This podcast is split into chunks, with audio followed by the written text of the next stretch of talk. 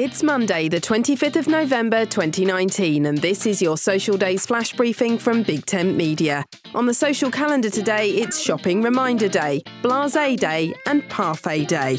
Now, just in case anyone hadn't noticed, it's one month until Christmas and the perfect day to mark Shopping Reminder Day.